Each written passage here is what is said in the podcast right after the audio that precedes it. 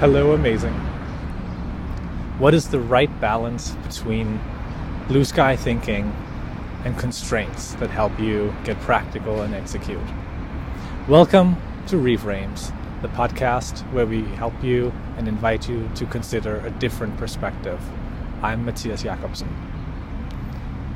During my career, I've often been asked to help design, guide, and lead both individual meetings and longer uh, series of, of workshops um, about innovation and creating new things.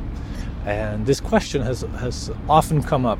Uh, what's, what is the right balance? Like, do we, how, how much should we be dreaming about something that doesn't yet exist and that we think is really important, but we don't even know if we can do it, but we need to dream big? Versus how much time do we spend getting into the weeds of planning and figuring out like how are we actually going to make this thing happen? What what's that right balance? Is it is it 20% big blue sky unconstrained and then 80% planning and constraints? Or is it 50-50 or or the other way what I've found uh, is that I think this this idea, this notion of, of balance, is actually uh, misleading us. I think it's the wrong question to ask, especially you know from from my perspective as a facilitator. Uh, I'm typically working with some of the people on the team, but not the whole team that are involved. So I have you know a point of contact or maybe a few people that I am talking to, and the thing is, from my perspective, I don't know exactly how this group responds. There are groups that are predominantly planning minded people, and there are groups of people that are um, more prone to blue sky thinking. So it's it's really really hard to to have a general rule or to even just to know it in advance for a specific group what that balance can be. And again, I, I think it's the wrong question to ask. Um, I think a much better way to approach it is to think of it not as a balance but as a rhythm and say, well, we need to do both. And not just do we need to do first one and then the other, but we can make it a rhythm of going back and forth between the two. The advantage of that is that then we can see how the people that we're working and collaborating with, how they also respond to it.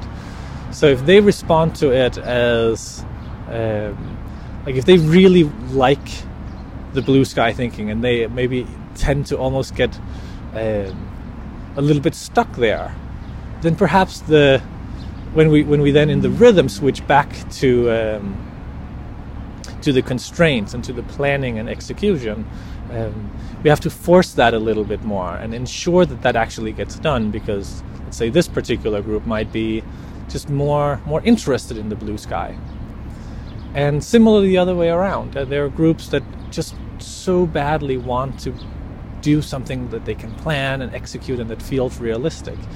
And they, in that rhythm, they need generally to more frequently be pushed the other way and say, okay, but how can we make this 10 times bigger? Okay, how do we make that 10 times bigger again?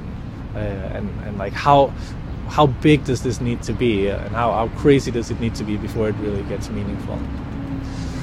And then the balance i think will come more as a as a result of the of the rhythm of the dancing of the shifting back and forth rather than as something that we need to predetermine and, and try to find and hold this kind of uh, steady steady middle ground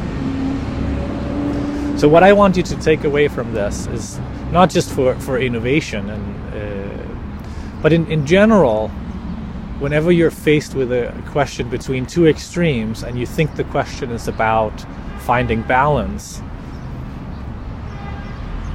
try reframing it and thinking about it as a rhythm and see if that does something. Instead of trying to guess what is the balance, say, well, how do I design this to be a rhythm? And then trust that the balance will emerge if you do it as a rhythm, you alternate back and forth, and you pay attention to the response, the reactions that you get from the people or whoever uh, systems you're involved with.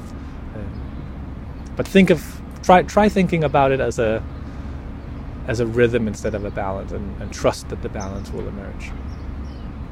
That's it for today.